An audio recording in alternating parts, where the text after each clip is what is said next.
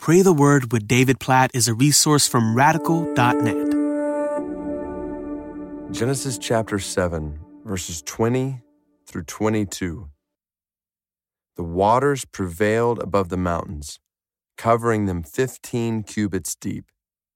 And all flesh died that moved on the earth birds, livestock, beasts, all swarming creatures that swarm on the earth, and all mankind everything on the dry land, in whose nostrils was the breath of life, died. You know, for, for those who are familiar with the Bible, the story of Noah and the ark and the flood can become fairly commonplace. Uh, we we, we kind of know the the gist of the story, and we can almost read through the story in Genesis 6 and 7 and not really feel the weight of what is happening here. That's why I just drawn, especially on this day, to verses 20, 21, and 22, because these are humbling, sobering, heavy verses. And we just read about everyone on earth, everything and everyone, with the exception of Noah and his family, dying, experiencing the judgment of God due sinners. And uh, it's just a reminder that sin is indeed serious before God. God is holy. The God who created all of us is holy, and sin against an infinitely holy God is infinitely offensive.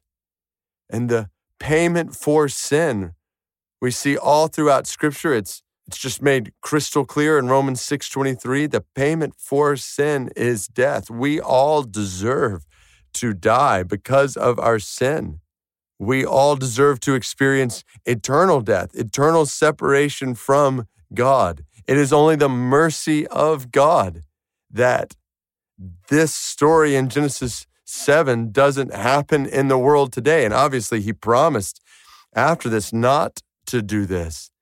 At the same time, we know that every single one of us has sinned against God, will one day physically die, and if we die separated from God, we will spend eternity separated from Him. Like this whole picture in Genesis 6 and 7 just causes us to cry out for the mercy of God. We need His mercy. And the good news is, God has made His mercy available to us.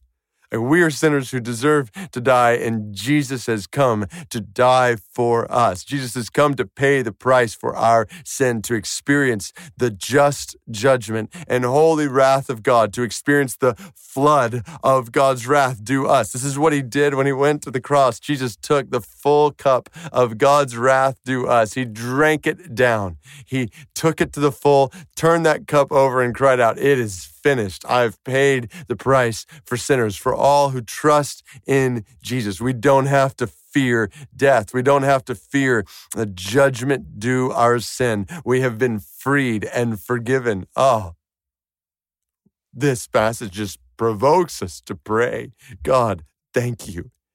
Thank you for your mercy. God, thank you for not giving us the just judgment we deserve.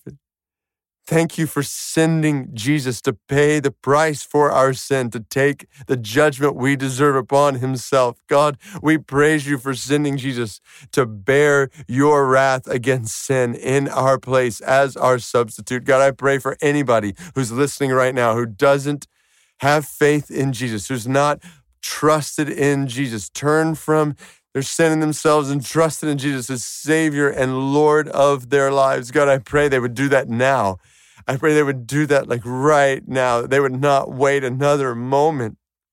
And then, oh God, for all who have turned and trusted in Jesus, we we just we praise you. We thank you.